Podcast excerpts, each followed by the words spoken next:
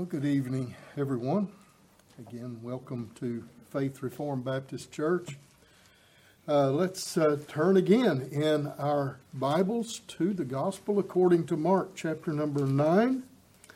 And uh, this evening we will read the same text that we read this morning, beginning in verse number 38 and read down through the end of the chapter.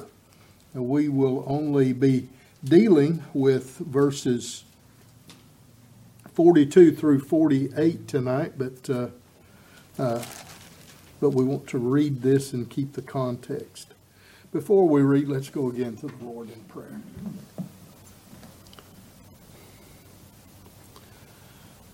Precious Lord, we bless you and thank you for the privilege to be in church again this evening. Thank you for each one that is here join together with us, and thank you for those that are listening uh, in any other way by means of uh, social media, on uh, uh YouTube, or on uh, uh, sermon audio. Lord, we know that maybe even in the future, people will tune in and hear the preaching of this message, and I pray that you would guide those to it that need it the most. I pray that they would hear and receive and that you would work repentance and faith in them. And I pray that as we study your word tonight, that it would encourage us and warn us so that we might live in a way that would honor you and be a light to others. In Jesus' name, amen. amen. But let's begin our reading in verse number 38. John answered him, saying, Master, we saw one casting out devils in thy name, and he followeth not us, and we forbade him, because he followeth not us.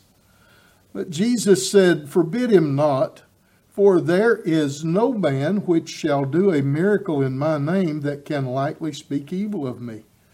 For he that is not against us is on our part. For whosoever shall give you a cup of water to drink in my name, because you belong to Christ, verily I say unto you, he shall not lose his reward. And whosoever shall offer one of the, or excuse me, I've got so many scribbles on my Bible I can't hardly read it. Whosoever shall offend one of these little ones, that believe in me, it is better for him uh, that a millstone were hanged about his neck, and he were cast into the sea. And if thy hand offend thee, cut it off. Uh, Matthew's uh, uh, version of this says, cut it off and cast it from you. Cut your hand and your foot off and cast it from you. Uh, tear out your eye and cast it from you. He said, If thy hand offend thee, or uh, if it causes you to sin, cut it off. It is better for thee to enter into life maimed than having two hands to go into hell, into the fire that never shall be quenched, where their worm dieth not, and the fire is not quenched. And if thy foot offend thee or cause you to stumble or cause you to fall into sin, cut it off. It's better for thee to enter halt or lame into life than having two feet to be cast into hell, into the fire that never shall be quenched, where their worm dieth not, and the fire is not quenched. And if thine eye offend thee, or cause you to stumble or fall into sin, tear it out. That's the, the meaning of the word. Pluck it out, tear it out. It's better for thee to enter into the kingdom of God with one eye than having two eyes to be cast into hell fire, where their worm dieth not, and the fire is not quenched. For everyone shall be salted with fire, and every sacrifice shall be salted with salt. Salt is good, but if the salt have lost its saltness, wherewith shall, will you season it? Have salt in yourselves and have peace one with another. Now, I think that uh, we could we would all agree that Jesus is uh, is showing us uh, a twofold message here that sin is a horrible thing and that hell is a terrible reality. Sin is a horrible thing. We giggle at it, we dabble in it, we joke about it, but sin, according to what Jesus is saying here, is such a horrible thing that if it were uh, true that your hands that uh, uh, represents what you're doing, what you do, if that causes you to sin, you would be better off to amputate that hand, to cut it off and cast it from you. I think one problem that we have sometimes in uh, dealing with sin is that we we get to the point of cutting it off, we just don't throw it away. We don't cast it from us. But and he goes on again and says that if your foot where you go is causing you to sin, you're better off to tear that off, to cut that off, and cast it away. And if your eye causes you to fall into sin, you are better off to rip your eye out and cast it away than to be cast into hell fire, where the fire is never quenched, and where their worm dieth not. And so, this is a very, very uh, intense passage of Scripture. I'll say. Before I get into it, though, I want to talk, uh, I, I, want to just uh, hit that last point that uh, I didn't get to this morning in our message uh, because it deals with the 41st verse uh, that says this For whosoever shall give you a cup of water to drink in my name, because you belong to Christ, verily I say unto you, he shall not lose his reward. I may have uh, said this, but uh, but we need to pay attention to the fact that our deeds, our works are important. They are valuable.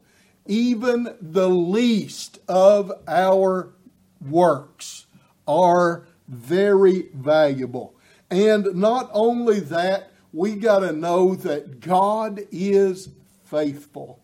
He does not forget. You know, the writer of Hebrews in uh, chapter number six, after having given one of the most frightening warnings to his readers, the writer then says, But God is not unjust to forget your work of faith and labor of love that you have showed to his name. Aren't you glad of that? Even though having given a cup of water to someone is something that it would be insignificant to you and you would forget all about it. He doesn't forget. He never misses it. And it means something to him. Isn't it uh, Malachi that uh, talks about how that uh, uh, uh, when people get together and start talking about the Lord and fellowshipping about the Lord, that He notices it and a book of remembrance is written before, before Him for them because just because they sat around and talked about the goodness of God. He pays attention. And not only that, but those good works are His uh, his will for us after he saves us. In uh, Ephesians chapter number 2, verses uh, 8, 9, and 10, he says, For by grace are you saved through faith. And that not of yourselves, that faith, it's not of yourselves, it's the gift of God, not of works, lest any man should boast. For we are his workmanship, created in Christ Jesus unto good works, that God hath before ordained that we should walk in them. And in uh, uh, Matthew chapter 5, in the Sermon on the Mount, Jesus said, You are the light of the world. Let your light so shine before men that they may see your good works and glorify your Father which is in heaven. And so, this is a, a very, very important thing uh, what we do. It means something to God. It's important to God, it's important to uh, others, and uh, uh, it's important to the Scripture. We need to take it as a uh, as a command to uh, be diligent, to give to others, and to serve others.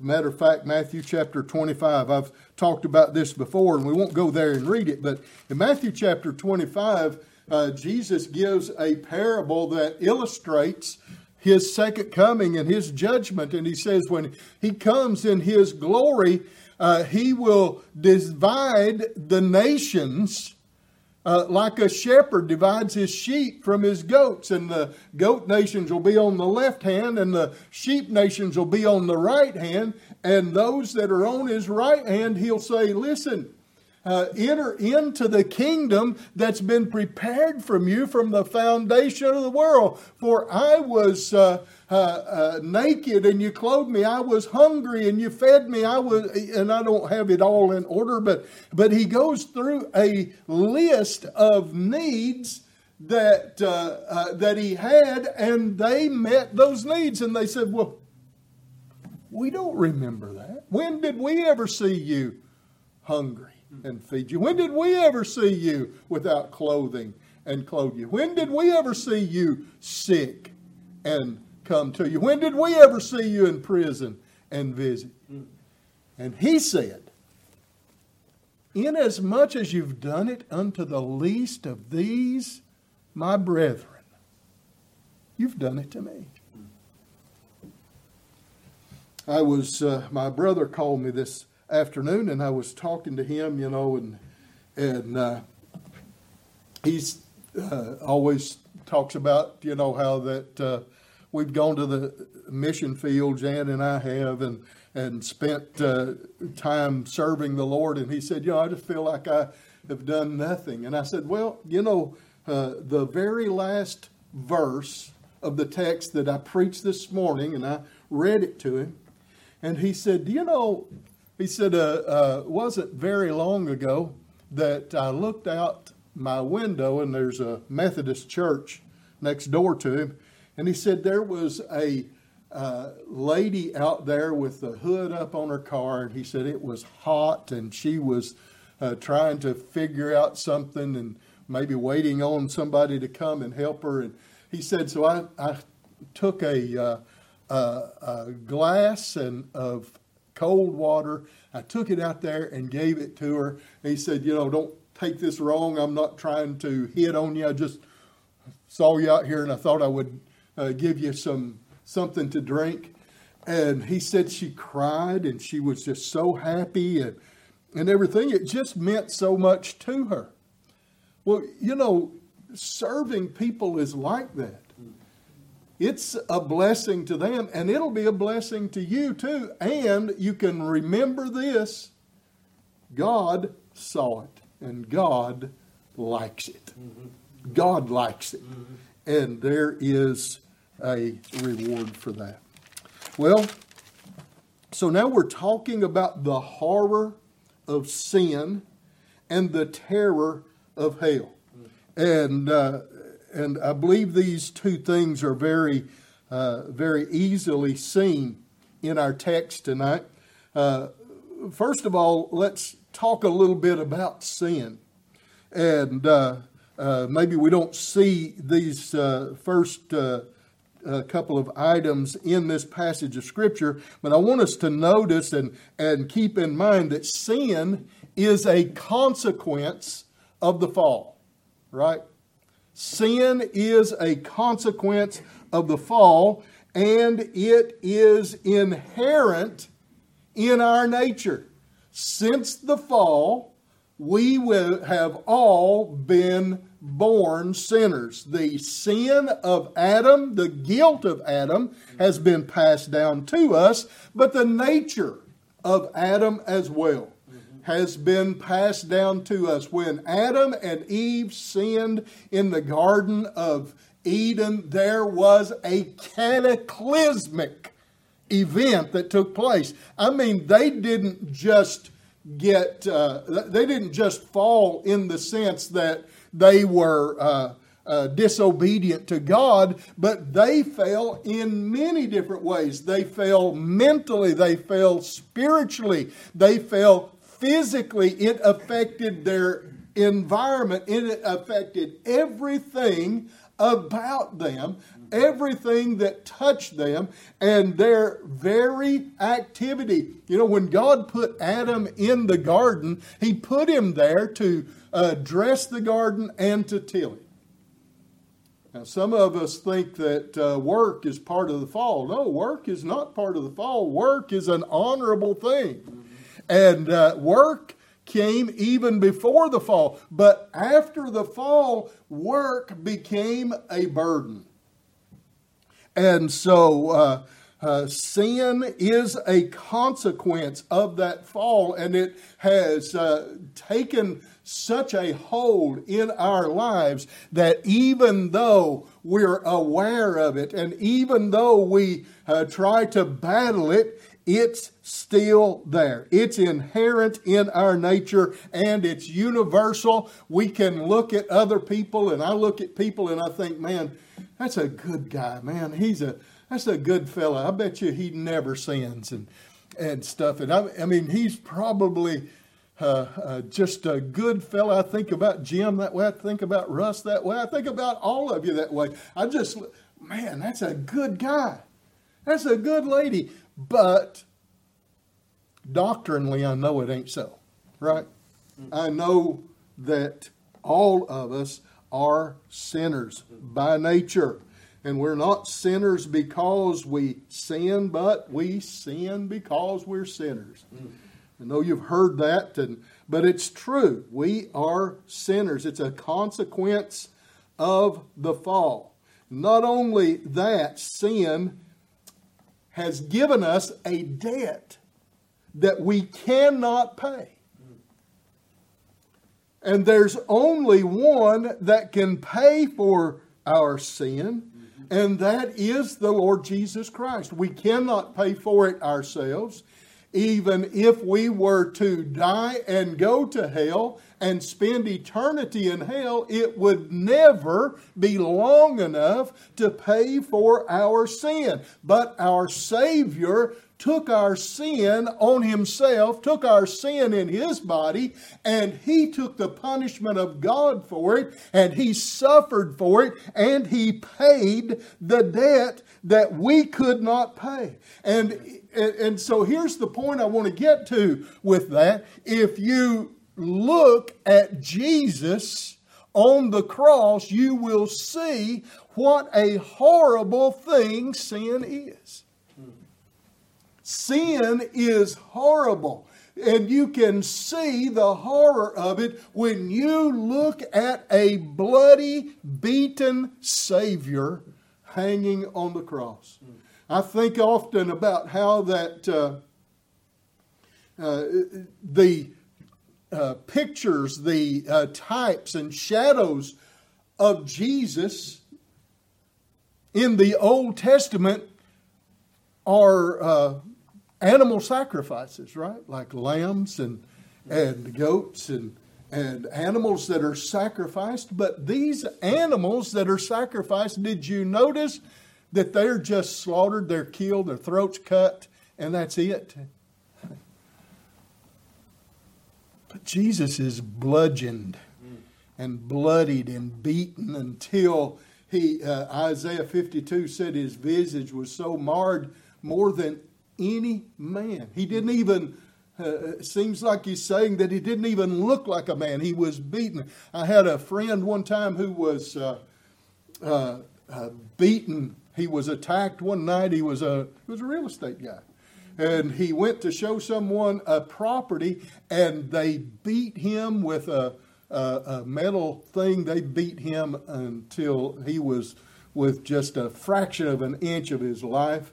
And I went to see him in the hospital. He was in ICU, and you would not have thought that it was a human being. His head was so huge, you couldn't tell where his eyes or his nose was.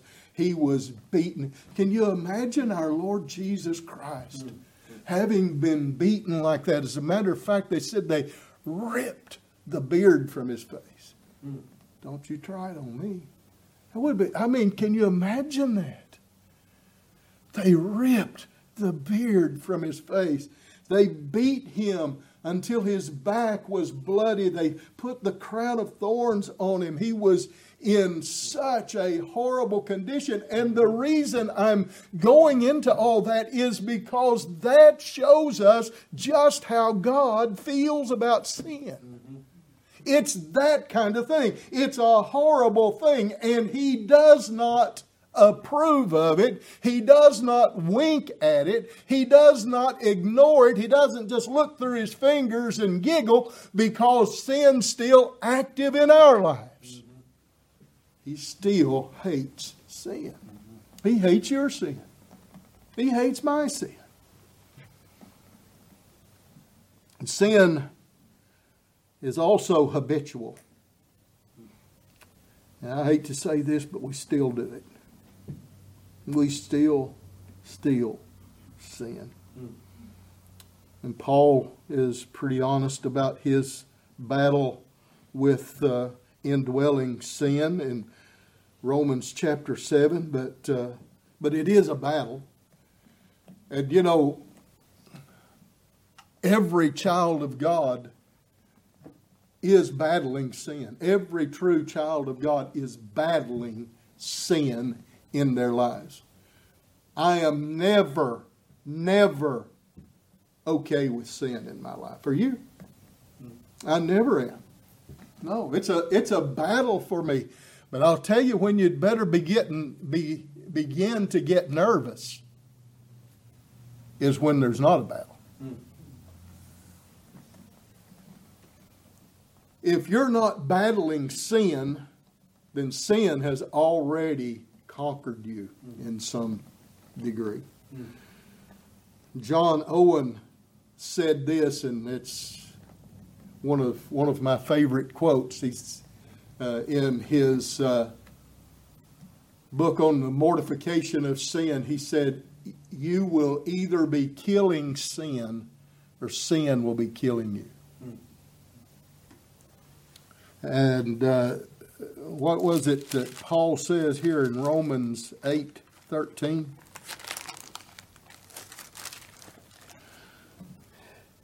For if we live after the flesh, if ye live after the flesh, ye shall die. But if ye through the Spirit do mortify the deeds of the body, ye shall live.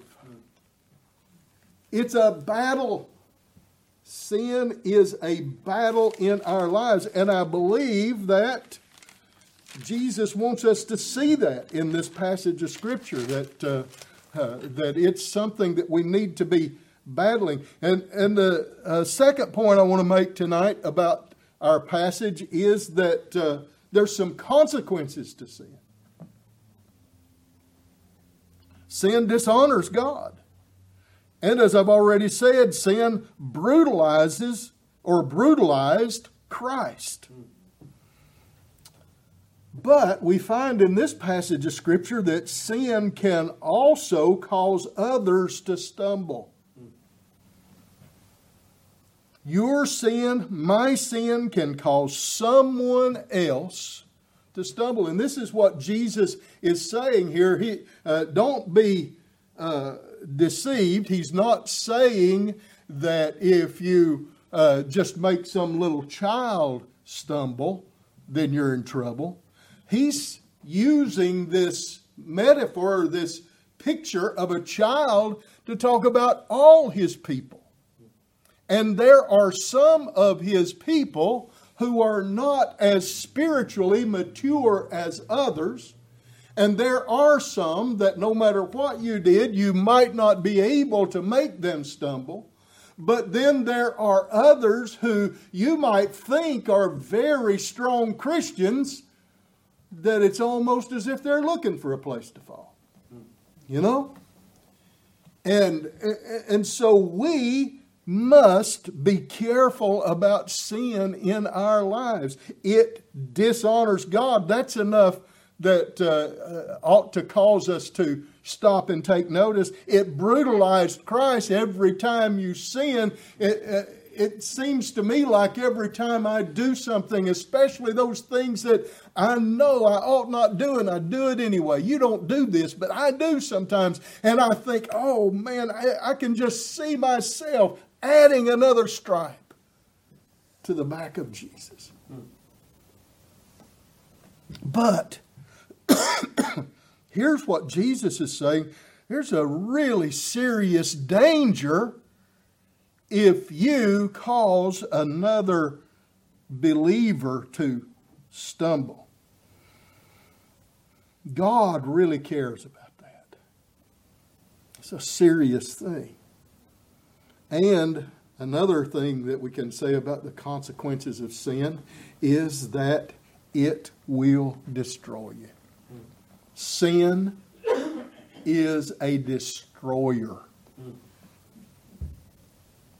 Do you, you get me? You believe that? Mm-hmm. Sin is a destroyer. And it can send you to hell.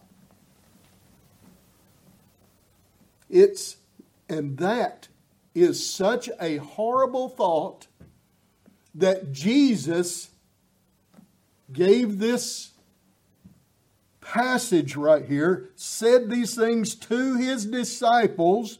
You say, well, now, why would he say stuff like this to his disciples? I mean, they're his chosen ones. They're, well, there's one of them that wasn't wasn't saved, wasn't wasn't there? It kind of makes me think of uh,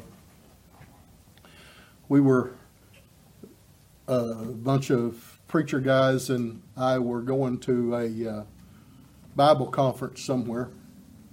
Uh, I think there was three or four of us in the car, and we always uh, uh nobody had ever let us preach, so we'd preach to one another. So, we, you know, we'd go to the Bible conference. Nobody ever called on us to preach, so we'd just preach to one another driving up the highway. And uh, and uh, Tommy Hudgens, one of our friends he started preaching, and and you know back then we preached against everything. You know, uh, short hair on women, long hair on men, uh, too much makeup. You know, women wearing breeches and all that kind of stuff. And, and old Tommy, he got to preaching on stuff like that, how women ought to dress and how they ought to be modest and all that kind of stuff. And he, and I mean, it's just four guys driving up the highway, and and when he got through, he gave an invitation.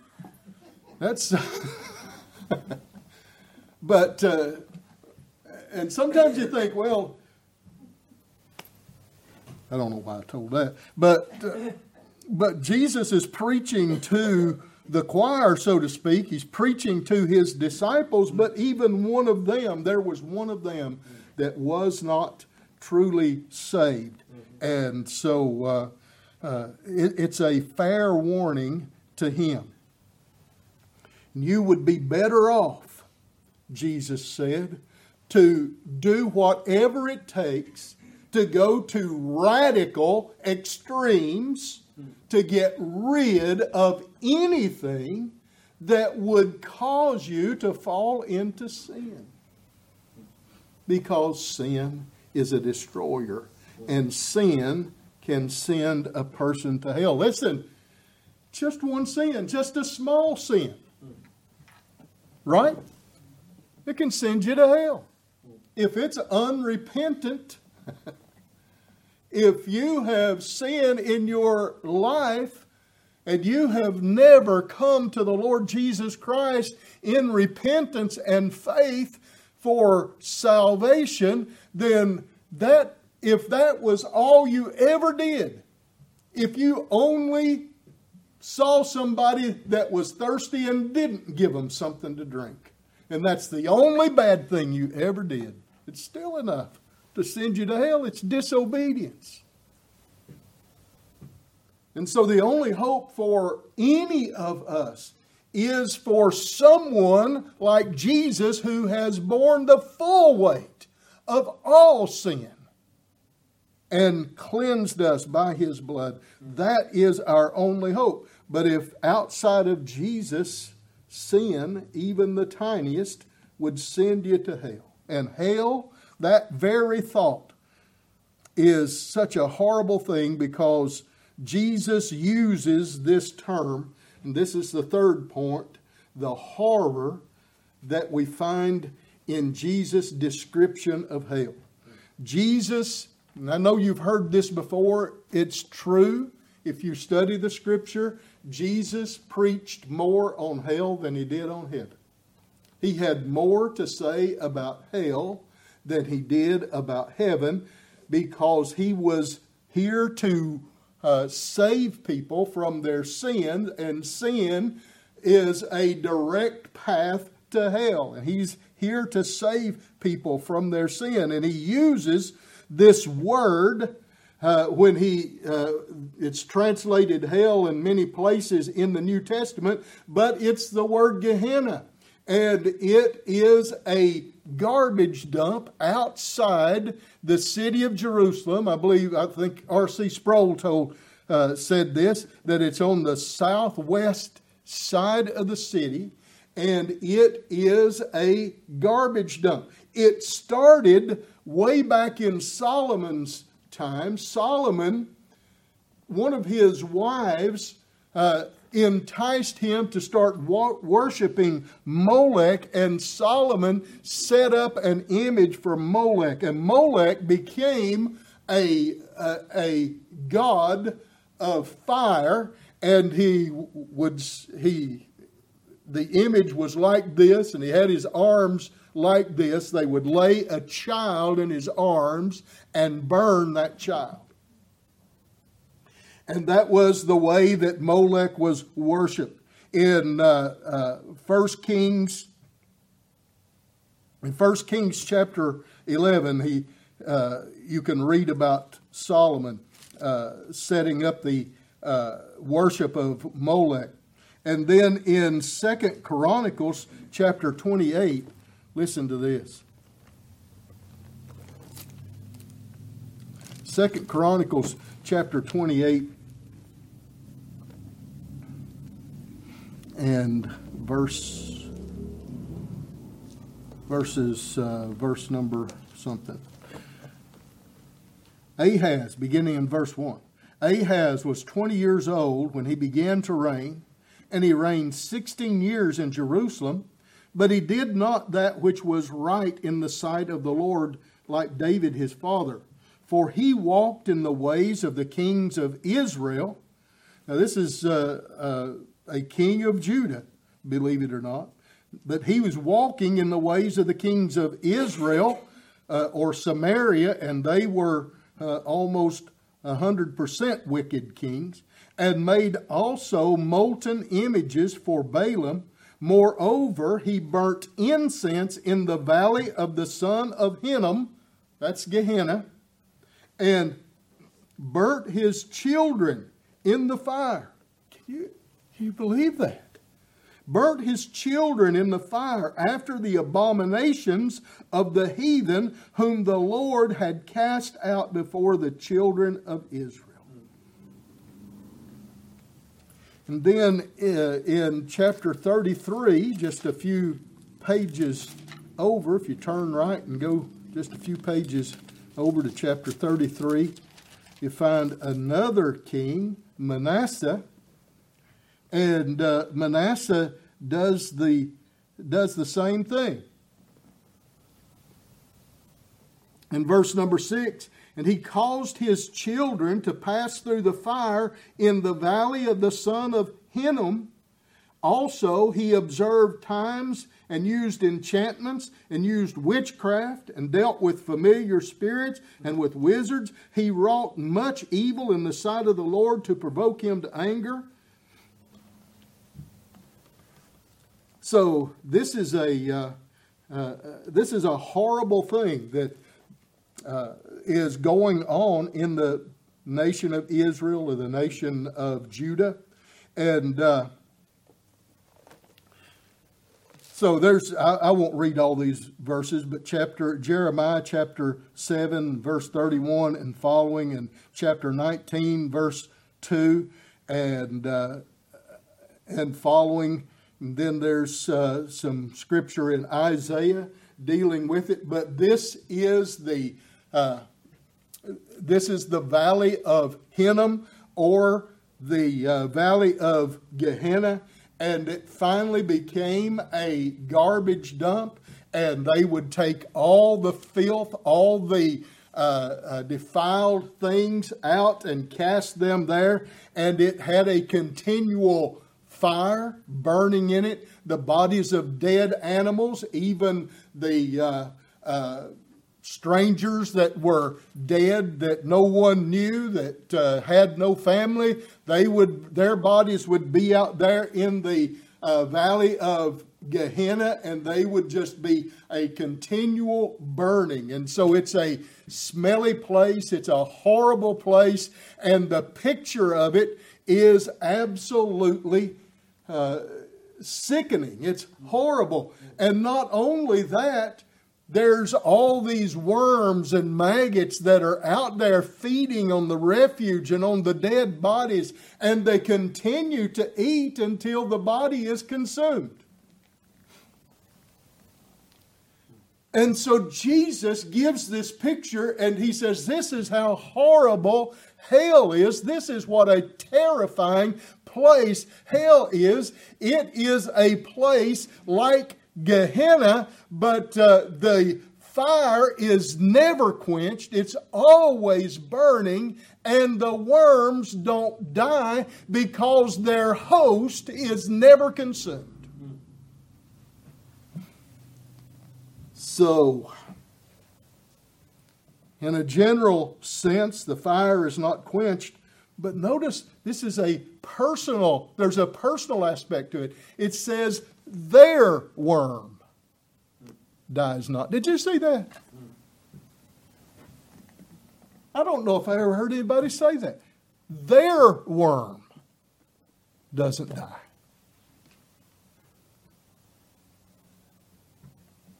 I don't know what the worm means for uh, certain, but I kind of wonder if, I mean, what is it that, that gnaws at you? Could it be their conscience? Because I have, I have a, uh, a strong idea that people in hell have 100% total recall.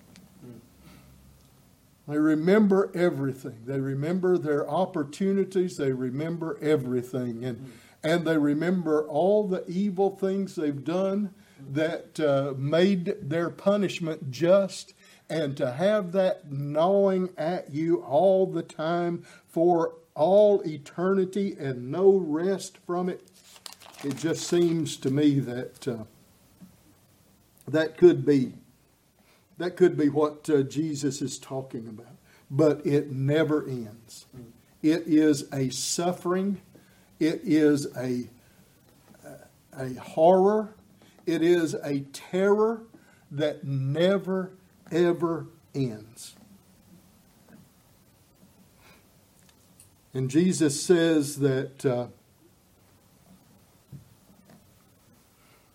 it's such a horrible thing. It would be such a horrible thing for a person who has done something that would cause one of these little ones to fall into sin. It's such a terrifying thing that he would be better if he had taken a millstone. If someone had taken a millstone, now you know what a millstone is, right? Uh, I've seen them a lot in Mexico. You've probably seen them uh, in uh, uh, if you go to uh, parks where they have old grist mills and things like that. You know what a millstone is? It rolls around and crushes the grain. Can you imagine having a millstone hanged around your neck and cast into the depths of the sea? In other words, may, it, he would have been better off if that had happened to him rather than he had caused one of these little ones to stumble because what's in store for him mm. is terror, eternal terror. Well, that's all I have this evening, and you're getting out 10 minutes early.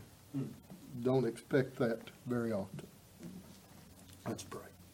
Father, we thank you for your word. I pray that you would take these, these scattered thoughts and that they would find a lodging place in our minds and in our hearts. That we might be cautious daily and aware of our actions and what the consequences of what we say, what we do, and how we respond what those consequences could be. We ask you these things in Jesus' name. Amen.